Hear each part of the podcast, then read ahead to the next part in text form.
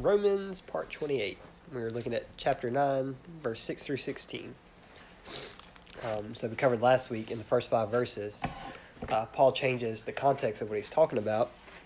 As you see in verse 3 and 4, he's talking about his kinsmen in the flesh, his brethren who are Israelites. So he's talking about the nation of Israel.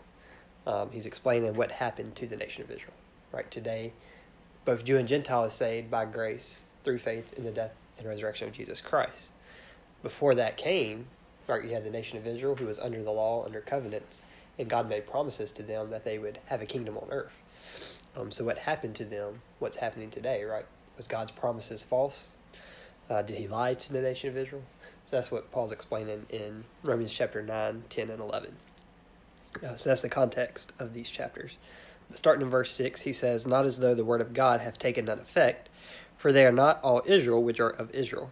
Neither because they are the seed of Abraham are they all children, but in Isaac shall thy seed be called. That is, they which are the children of the flesh, these are not the children of God, but the children of the promise are counted for the seed. For this is the word of promise, at this time will I come, and Sarah shall have a son. And not only this, but when Rebecca also had conceived by one, even by her father Isaac. For the children being not yet born, neither having done any good or evil, that the purpose of God according to election might stand, not of works, but of him that calleth. It was said unto her, the elders shall serve the younger, as it is written, Jacob have I loved, but Esau have I hated. What shall we say then? Is there unrighteousness with God? God forbid. For he saith to Moses, I will have mercy on whom I will have mercy, and I will have compassion on whom I will have compassion. So then, it is not of him that willeth, nor of him that runneth, but of God that showeth mercy." And so these verses are also used by people who teach Calvinism, right? That God predestined some to salvation before the foundation of the world. And I don't believe that's what it's teaching here, so we'll cover that as well. But verse 6, he says, "Not as though the word of God hath taken an effect." So that, again, is the question he's answering, right? In verse 4 and 5, he gives a list of things that were given to the Israelites. You had the adoption, the glory, the covenants, the giving of the law, the service of God, the promises. As concerning the flesh, Christ came, right? Christ came to his own, the Israelites, in the flesh. So he says, not as though the word of God had taken none effect, right? They're set aside. So these promises were made to Israel, but they're not happening today. But he says the word of God hath not taken none effect, right? Israel failed, not God. God isn't the one that failed. Romans 3, 3 through 4, it says, "For what if some did not believe? Shall their unbelief make the faith of God without effect? God forbid, yea, let God be true, but every man a liar. As it is written, that thou mightest be justified in thy sayings, and mightest overcome when thou art judged." So Paul kind of deals with this in Romans 2 and 3, where he says the Jews were given the law, they were given the oracles of God, but what if some of the Jews didn't believe? Right? Does that make the faith of God in Israel, giving them his word, of none effect? And of course, he answers, God forbid, right? By no means. Let God be true and every man a liar. It is the man that failed, not God. His promises will be true. Numbers 23:19.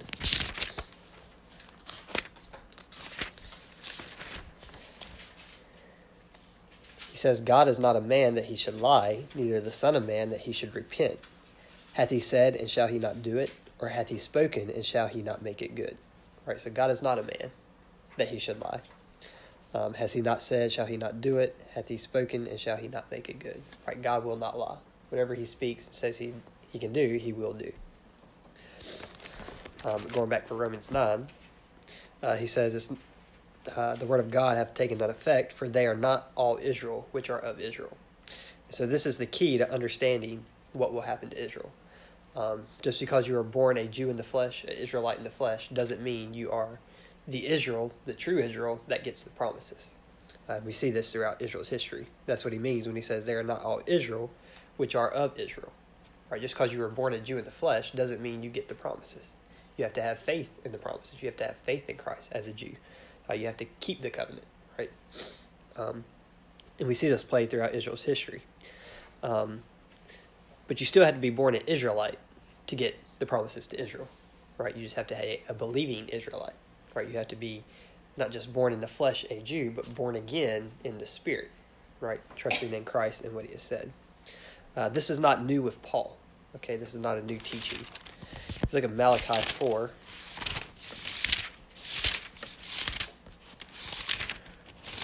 verse 1 through 2 talks about the judgment to come. It says, "For behold, the day cometh that shall burn as an oven, and all the proud, yea, and all that do wickedly, shall be stubble. And the day that cometh shall burn them up, saith the Lord of hosts, that it shall leave them neither root nor branch. But unto you that fear my name shall the Son of Righteousness arise with healing in his wings. Ye shall go forth and grow up as calves of the stall." So again, there's that day of judgment, and he says those that fear my name, right, those will get the kingdom. So you can be a Jew that doesn't fear the name of God, you're going to be judged, right? So it doesn't matter that you were born an Israelite. You have to be a believing Israelite, is what Paul is saying.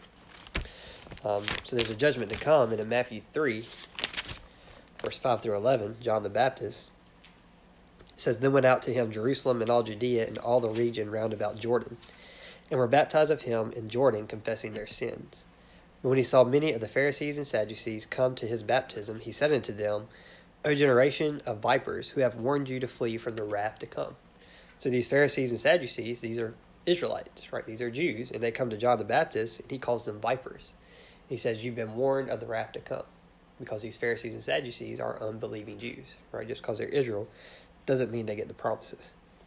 He says, "Bring forth therefore fruits meet for repentance, and think not to say within yourselves, we have Abraham to our father.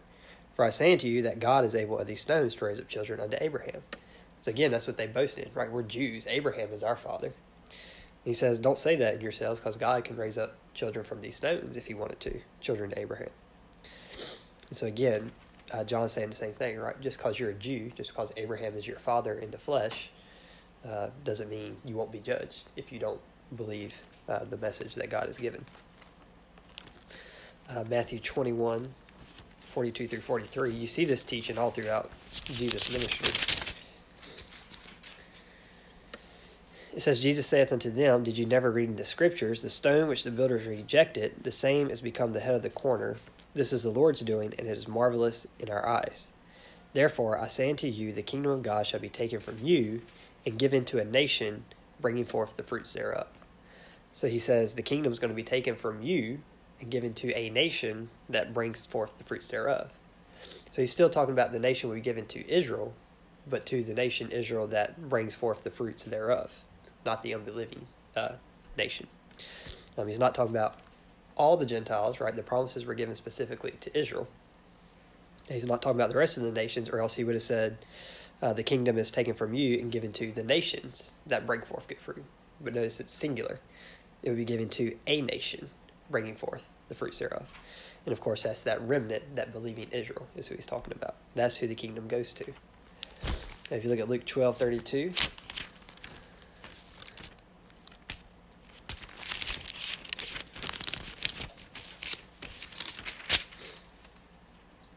Jesus speaking to his followers, he says, "Fear not, little flock, for it is your Father's good pleasure to give you the kingdom." So again, those who followed Jesus, those who believed he was the Messiah, right, and believed his teachings, those were the ones that were going to get the kingdom. Just because they were Israel doesn't mean anything. You have to be believing Israel. And then Romans 2, 28 through 29, like I said, Paul covers this earlier in the book of Romans. He says, "For he is not a Jew, which is one outwardly, neither is that circumcision which is outward in the flesh. But he is a Jew, which is one inwardly, and circumcision is that of the heart, in the spirit, and not in the letter, whose praise is not of men, but of God." So again, it's what's on the inside of the Jew that matters, not on the outside. So he's not just a Jew that's one outwardly. You have to be one inwardly as well to get the promises. So again, this is not new with Paul. Jesus taught it throughout his ministry. Right, you have to be a believing Jew, a believing Israelite to get the kingdom. So that's what Paul means when he says they are not all Israel, which are of Israel. He says, "Neither because they are the seed of Abraham are they all children." So again, same point. Just because you're heir of Abraham, of the seed of Abraham, a Jew, right, doesn't mean you're children of the promise, right? Paul is not broadening the promise to a larger group of people here. You still have to be born a Jew. He's rather narrowing the group to a remnant, right? Which when you study the Old Testament and Israel's history, he says there will be a remnant that gets the kingdom. There will be a part of Israel that believes, and that part is called the remnant who gets the kingdom. And of course, this happens I believe in the rapture after the church is raptured out, right? Then God will fulfill those promises to Israel. But not to all of Israel, right? Only believing Israel, the remnant. So just because you're born of the seed of Abraham doesn't mean anything. You have to be, again, a believing Jew. And he says, but in Isaac shall thy seed be called. How many sons did Abraham have? Does anybody know? He had many sons. How many sons did Abraham have? You go to Genesis 25. Technically two. He had more than that, actually. You only really hear about two because Ishmael has a little bit of a role in the story that we read about.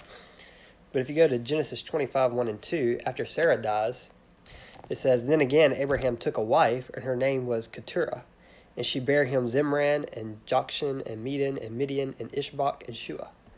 So this wife bore him six more sons.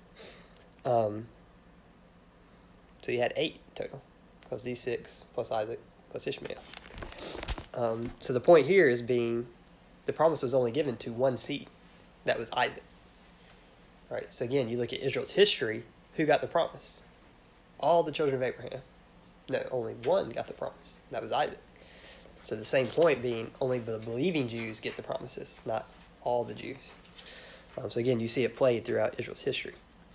This means it can't be Islam, which comes from Ishmael, right? They didn't get the promises, that nation.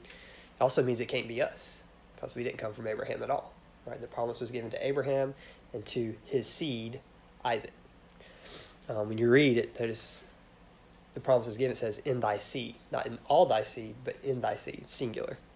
So it was only given to one seed, that was Isaac. In thy seed, Isaac is the promise given. Verse 8 through 10, he says, that is, they which are the children of the flesh, these are not the children of God, but the children of the promise are counted for the seed. So he's just reiterating what he said, right? Only the children of the promise, right, are counted for the seed. And Isaac was that child of promise. Ishmael was born after the flesh. And again, you read the story. God promised him a seed. And so Sarah and Abraham come up with this plan to, right, make the seed happen by giving Hagar his wife. Because Sarah was old. She was barren. So she said, well, you have to marry this other person in order to have a kid. And God said, no, I promised that it would be through both of you. Right, so they tried to do it on their own, not trusting in God at that point. And God says, no, it's got to be from the promise. So again, Abraham tried to do it in his flesh with his own plan. And God said, no, that's not what I said. It's going to be through you and Sarah. But it's interesting when you read Genesis 16, God makes a promise that he would be a mighty nation. And so he leaves his land to go to Canaan, and he's there for 10 years before him and Sarah come up with this plan. So again, it takes faith. He had trusted for 10 years that he would have a seed, and it never happened. So you can see where there might be some doubt coming in after 10 years of it not happening, right? So again, when you read through the Bible, one chapter to another, it seems like, oh yeah, this is going right in line, but years happen between those chapters sometimes because God has only given us what we need to know. But he said he dwelt in the land of Canaan 10 years before he had Ishmael. It says, for this word of promise, is God promised that Abraham would have a seed and that God would give it to him through Sarah, his wife. So again, he tried to do it on his own. They came up with a plan, and it wasn't God's plan. In Genesis 17, the promise was through Sarah that they would have a seed. Genesis 17, verse 15 through 16. It says, and God said unto Abraham, as for Sarai thy wife, thou shalt not call her name Sarai, but Sarah shall her name be. And I will bless her, and give thee a son also of her.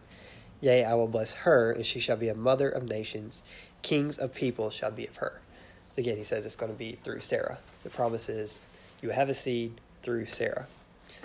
Verse 19, it says, and God said, Sarah thy wife shall bear thee a son indeed, and thou shalt call his name Isaac, and I will establish my covenant with him for an everlasting covenant, and with his seed forever.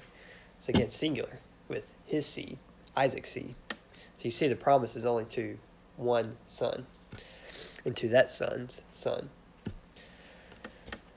So again, that's the point. Just because you're a Jew, just because you're born an Israelite, doesn't mean you get these promises. It's given to the children of promise, and those are those who believe and obey the covenant. Those are the ones that get the kingdom. He says, "For this is the word of promise, at this time I will come, and Sarah shall have a son." So that's what we just read, Genesis 17. That's what Paul's quoting. He says, "And not only this, but when Rebecca also had conceived by one, even by her father Isaac." So not just Abraham and Sarah, but now we're going to look at Isaac and Rebecca and see kind of the same pattern. Genesis 25:21. So Sarah was barren, and God had to do a miracle in order for them to have Isaac. The same happens for Isaac and his wife Rebecca. Genesis 25:21. It says, "Isaac entreated the Lord for his wife because she was barren, and the Lord was entreated of him, and Rebekah his wife conceived." So again, Isaac's wife, Rebekah, also could not have children. And so Isaac entreats God for her, and then she's able to have children. And so the reason this is to show that God created this nation, the nation of Israel, to show that he is all-powerful and that he was going to do it, right, to fulfill his purpose, not man's purpose, his purpose. You might wonder, why would these men marry women who can't have children? Well, God had that planned out so that he could show that he is God and that he would fulfill his purpose through them, so that nobody could say, right, we did this. No, God did it. Right, God created this nation of Israel. So there should be no question that God started the nation of Israel according to his purpose. He says, "She conceived by one, even by our father Isaac." So again, we are Gentiles. We cannot claim Isaac as our father. The reason he says our father is because, again, you look at the context, he's speaking about Israel, right? We saw that, again, last week, verse 3-4. He's talking about Israel in this chapter. And Paul was a Jew. We covered that last week as well. So he was an Israelite. So that's why he says, Isaac, our father. So again, you have to look at the context to understand why he says that. We cannot claim ourselves as a Israelite or a spiritual Israel. Okay, that would be wrong. They were given to Israel specifically. And God will see that promise fulfilled in a later time. Verse 11-13, it says, "For the children being not yet born, neither having done any good or evil, that the purpose of God according to election might stand, not of works, but of him that calleth." So this is where the Calvinists say, right, God elects whom he will to salvation, and whom he does elect salvation are elected to hell. Because of this word election in this verse, it says, "Before they were born, neither having done any good or evil, that the purpose of God according to election might stand, not of works, but of him that calleth." So what is this verse saying? First of all, Calvinists teach that God predestined who would be saved before the foundations of the world, right? Before he even created the world, he set it in stone, right? These are the people that's going to be saved throughout all of the world. It's not what this verse says. It says before they were yet born. It doesn't say before the foundation of the world, just before they were yet born. They were already conceived.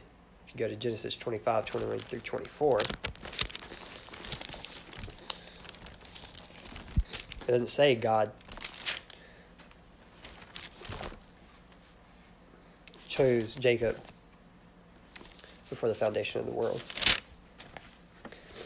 Genesis 25:21-24, it says, "Isaac entreated the Lord for his wife because she was barren, and the Lord was entreated of him, and Rebekah his wife conceived. And the children struggled together within her, and she said, If it be so, why am I thus? And she went to inquire of the Lord." So she's already conceived, right? She's already pregnant with the two twins. And so she goes to ask the Lord about it. "And the Lord said unto her, 2 nations are in thy womb, and 2 manner of people shall be separated from thy bowels, and the one people shall be stronger than the other people, and the elder shall serve the younger. And when her days to be delivered were fulfilled, behold, there were twins in her womb." So it's when she goes to inquire of the Lord, after she's already conceived, that God tells her, right, the elder will serve the younger, right? I've chosen one over the other. So again, it's not before the foundation of the world. You have to read that into this verse to come to that conclusion. It says, "Neither having done either good or evil." So why is this important? Why did God choose before they were born, before they had done any good or evil? And Paul explains. The reason for that is that the purpose of God according to election might stand. So God chose Jacob to see his purpose done. It's not talking about God choosing Jacob to salvation and Esau to hell. Right, you have to read that into here. It's not what it's saying. It's saying God chose Jacob for his purpose to give the promise to Jacob, right? And that's God's prerogative to do. That's his choice.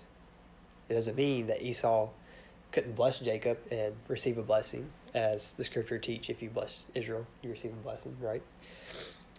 Esau could have done that. So it's not saying Esau was condemned, just saying I'm choosing to fulfill my purpose through Jacob, just like I did through Isaac, just like I did through Abraham, right? So God chooses throughout the Bible people to fulfill his purpose. Think about the Apostle Paul, right? He chose the Apostle Paul for his purpose. It's not talking about salvation or condemnation in the context.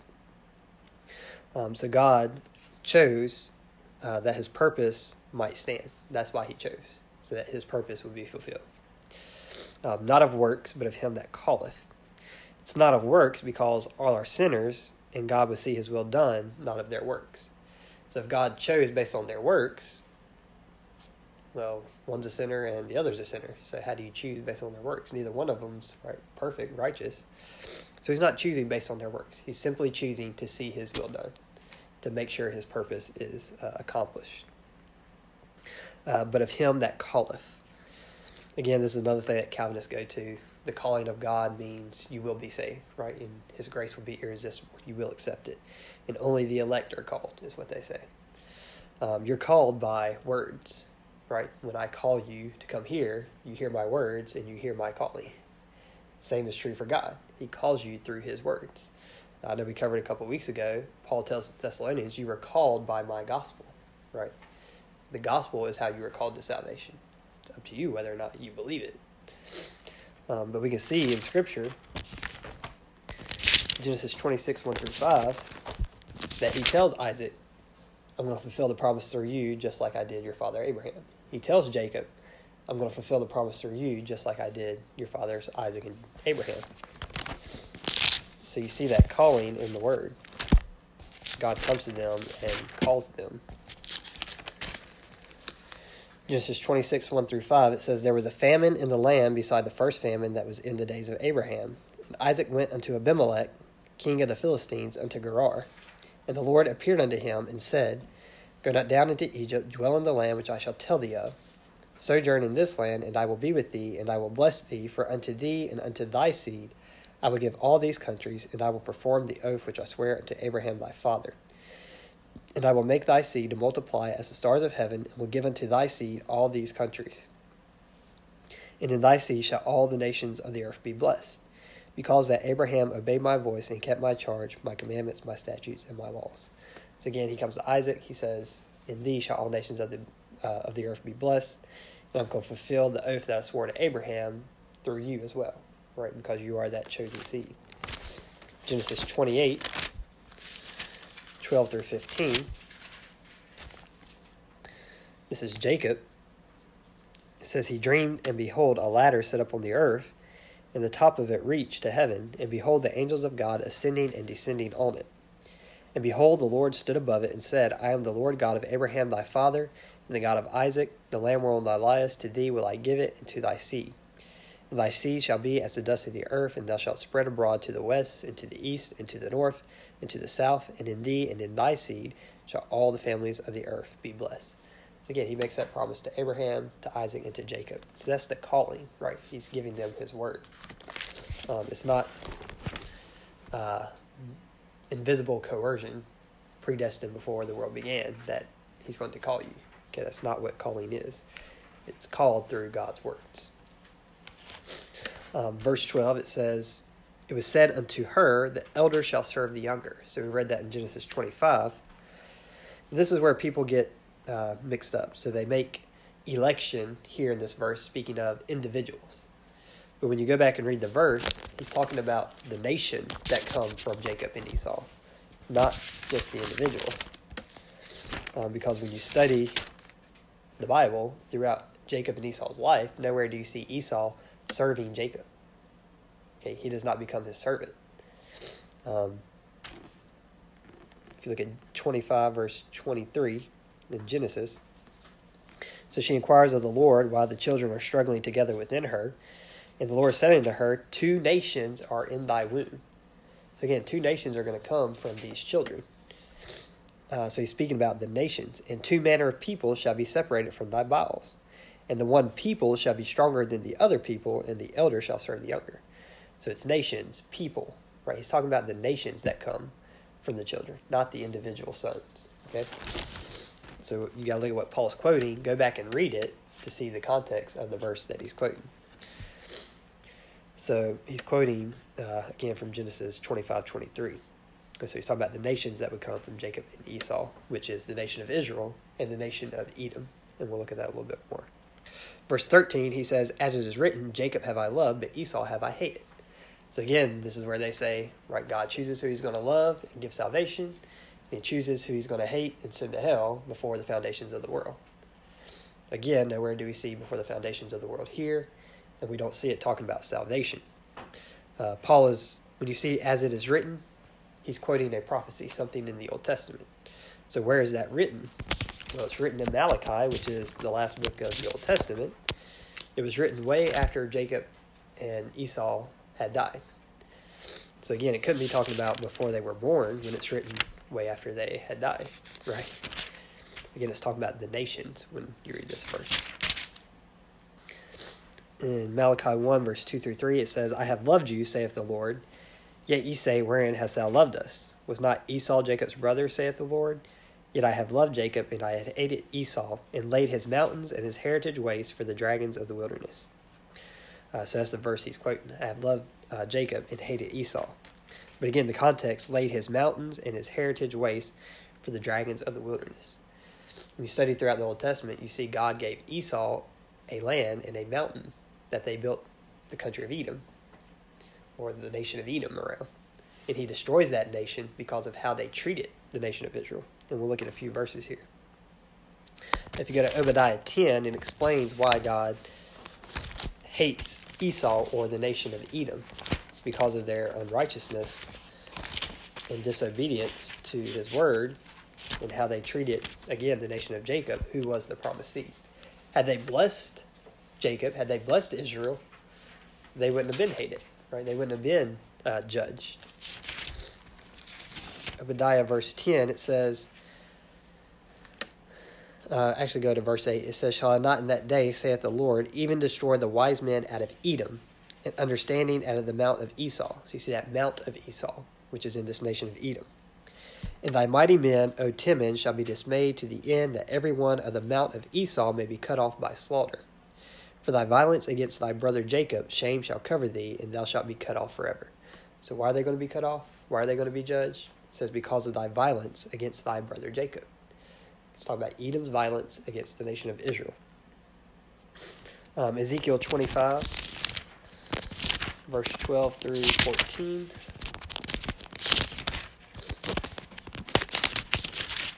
It says, thus saith the Lord God, because that Edom have dealt against the house of Judah by taking vengeance, and have greatly offended and revenged himself upon them, therefore thus saith the Lord God, I will also stretch out mine hand upon Edom, and will cut off man and beast from it. And I will make it desolate from Teman, and they of Dedan shall fall by the sword. And I will lay my vengeance upon Edom by the hand of my people Israel, and they shall do in Edom according to my anger and according to my fury, and they shall know my vengeance, saith the Lord God. So Edom took vengeance against God's people, and so God takes vengeance against Edom. 2 Chronicles 28, verse 17. So again, it's all throughout Israel's history. Edom comes against them. They get in their way when they're trying to get to the promised land. They come out and fight them. In 2 Chronicles 28, verse 17.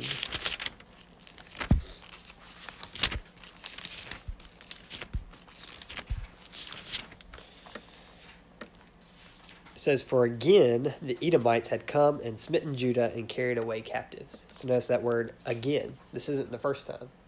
For again the Edomites have come and smitten Judah and taken captives. So again, they're coming out to fight Israel and take captives. Numbers 20, verse 14-21.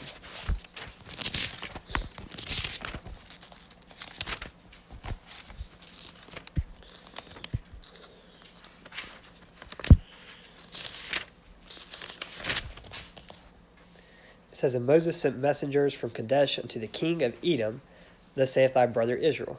So you see how it talks here. It's talking about the nations. He sends messengers to the king of Edom, and he says, thy brother Israel. It's because of their forefathers, right, Jacob and Esau, that they were brother nations, if you will. He says, thou knowest all the travail that hath befallen us, how our fathers went down into Egypt, and we have dwelt in Egypt a long time. And the Egyptians vexed us and our fathers. And we cried unto the Lord, he heard our voice, and sent an angel, and have brought us forth out of Egypt. And behold, we are in Kadesh, a city in the uttermost of thy border. Let us pass, I pray thee, through thy country. We will not pass through the fields or through the vineyards, neither will we drink of the water of the wells. We will go by the king's highway, and will not turn to the right hand or to the left, until we have passed thy borders. And Edom said unto him, thou shalt not pass by me, lest I come out against thee with the sword. And the children of Israel said unto him, we will go by the highway, and if I and my cattle drink of thy water, then I will pay for it. I will only, without doing anything else, go through on my feet. And he said, thou shalt not go through. And Edom came out against him with much people and with a strong hand. Thus Edom refused to give Israel passage through his border, wherefore Israel turned away from him. So again, they're coming out of Egypt, they're in the land of Kadesh. They just want to pass through the land of Edom. They said, we're going to go through the king's highway.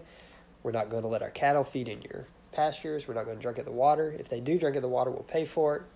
But we just want to come through. That's all we want to do. He says no. And they come out against them with a sword and say, we're not going to let you pass.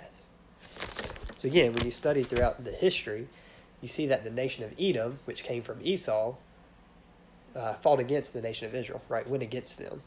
The nation of Israel came from Jacob.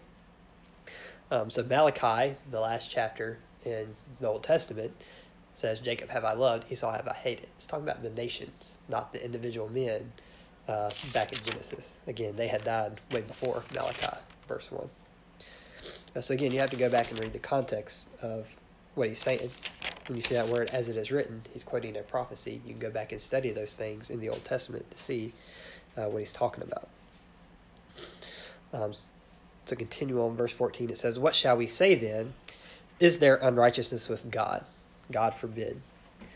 So what shall we say then? Is there unrighteousness with God? He did choose Jacob, who deceived his father Isaac. So why would God choose a sinner, right? You know the story where Isaac's going to bless his son Esau, and Rebecca tells Jacob, right, go put on the sheep's clothing, I'll make you a coat, and we'll make the sheep like venison for your father, to deceive him, to think you're Esau so that you get the blessing. That's in Genesis 27, verse 5 through 30, if you want to go back and read it.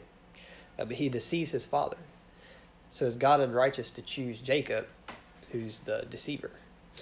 And of course the answer is God forbid, right? By no means. You remember God's choice was not based on their works, right? He chose based on his purpose being done. He didn't choose them based on their works, because either way he would have been choosing a sinner. Esau was a sinner too, right? So there's not unrighteousness of God. He's choosing to see his purpose done. He's not choosing based on the individual's works, right? So God forbid, there is not unrighteousness with God. Verse 15, it says, for he saith to Moses, I will have mercy on whom I will have mercy, and I will have compassion on whom I will have compassion. It's God's choice on who he has mercy on. It's God's choice on the terms of which he offers his mercy. You think about us today, we didn't choose to make God come down, send his son to die for us so we could be saved. That wasn't a choice we made. That was God's choice. And he's choosing today to offer salvation to all based on the finished work of Christ, right? And so that's God's choice to show mercy to whom he will show mercy. He's not obligated to show anybody mercy, but he is a merciful God, right? So if he chooses to judge, he's right in doing so, because he is a righteous God as well. And he's given us his word saying this is the standard, right? And if you go against that, I'm going to judge you. But he's a merciful God, and so there's time where he chooses to give mercy. And again, I think it's to show, make sure his purpose is accomplished. Again, with Israel, you see this happen a lot, where he wants to wipe them out for their disobedience, for going against him all the time. And Moses entreats God for them, right? Don't wipe them out. Otherwise, the nation of Egypt will say, you just let them out of Egypt to destroy them in the wilderness. Exodus 33:19. Again, Paul is quoting from the Old Testament. He's quoting Exodus 33:19. It says, and he said, I will make all my goodness pass before thee, and I will proclaim the name of the Lord before thee, and will be gracious to whom I will be gracious, and will show mercy on whom I will show mercy. So that's the verse that he's quoting in verse 15. If you look at Exodus 20, 5 through 6, it says, "Thou shalt not bow down thyself to them, nor serve them. For I, the Lord thy God, am a jealous God, visiting the iniquity of the fathers upon the children, unto the third and fourth generation, to them that hate me, and showing mercy unto thousands of them that love me and keep my commandments." So again, God will show mercy to whom he will show mercy. And in this verse, who does he show mercy to? To those that love him and keep his commandments, right? He shows, he visits the iniquity of the fathers upon the generations of them that hate him. So he judges those that hate him, gives mercy to those who obey his covenant and his law. So again, that's God's choice on who he shows mercy and the terms whereby he gives mercy. Exodus 32, verse 9, 14. I think this is where it's going to kill the nation of Israel, and Moses mediates for them. It says, "The Lord said to Moses, I have seen this people, and behold, is this stiff-necked people. Now therefore let me alone, that my wrath may wax hot against them, and I will consume them, and I will make of thee a great nation." So he's telling Moses, I'm going to consume this nation, and I'll make of you a great nation. "And Moses besought the Lord his God, and said, Lord, why doth thy wrath wax hot against thy people, which thou hast brought forth out of the land of Egypt, with great power and with a mighty hand? Wherefore should the Egyptians speak and say, For mischief did he bring them out, to slay them in the mountains, and to consume them from the face of the earth? Turn from thy fierce wrath, and repent of this evil against thy people. Remember Abraham, Isaac, and Israel thy servants, to whom thou swearest by thine own self, and saidest unto them, I will multiply your seed as the stars of heaven, and all this land that I have spoken of will I give unto your seed, and they shall inherit it forever. And the Lord repented of the evil which he thought to do unto his people." So again, God's ready to consume this people, Israel, for their disobedience. And Moses says, remember your covenant with the fathers, right, that you would bless their seed.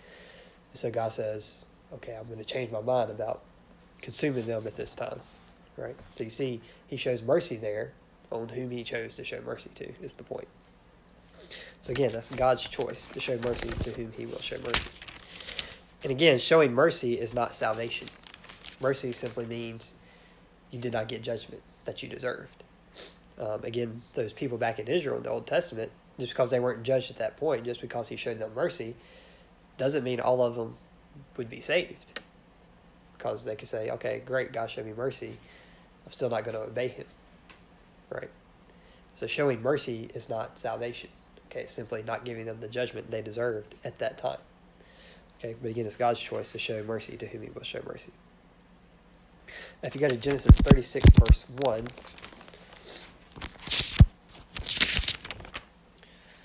I didn't read this earlier.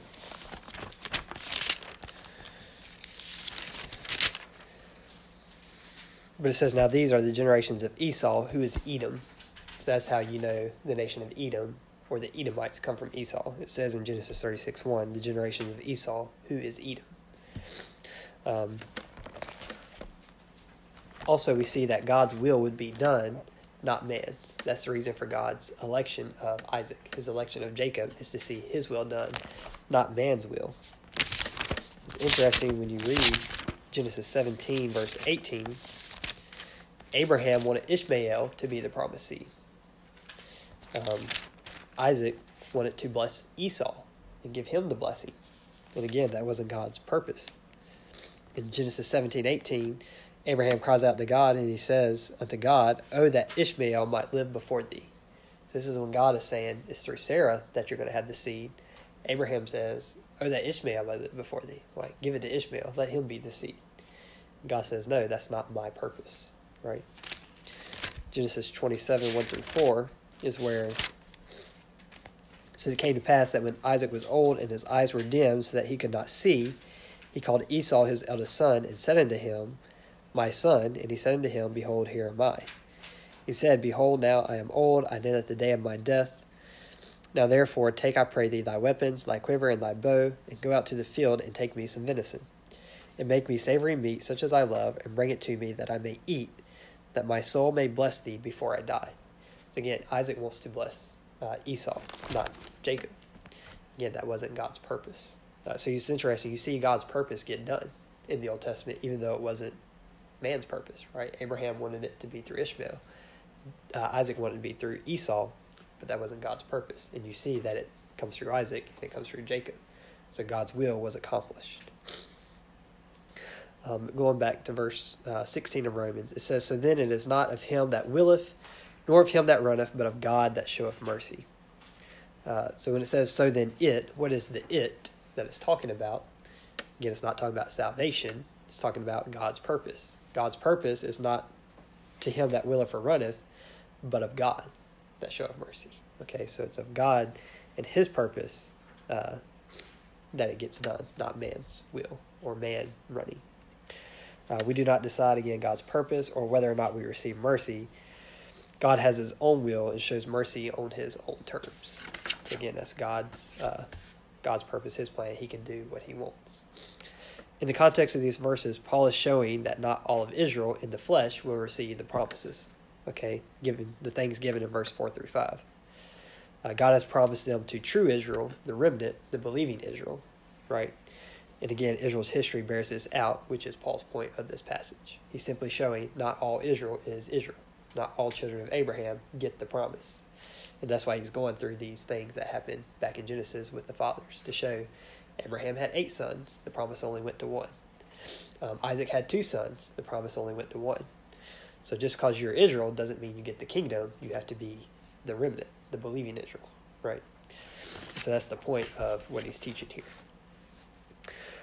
Nowhere in the context do we see election as referring to individuals to salvation or damnation, which is what Calvinists teach. So yeah, any thoughts or questions on this passage?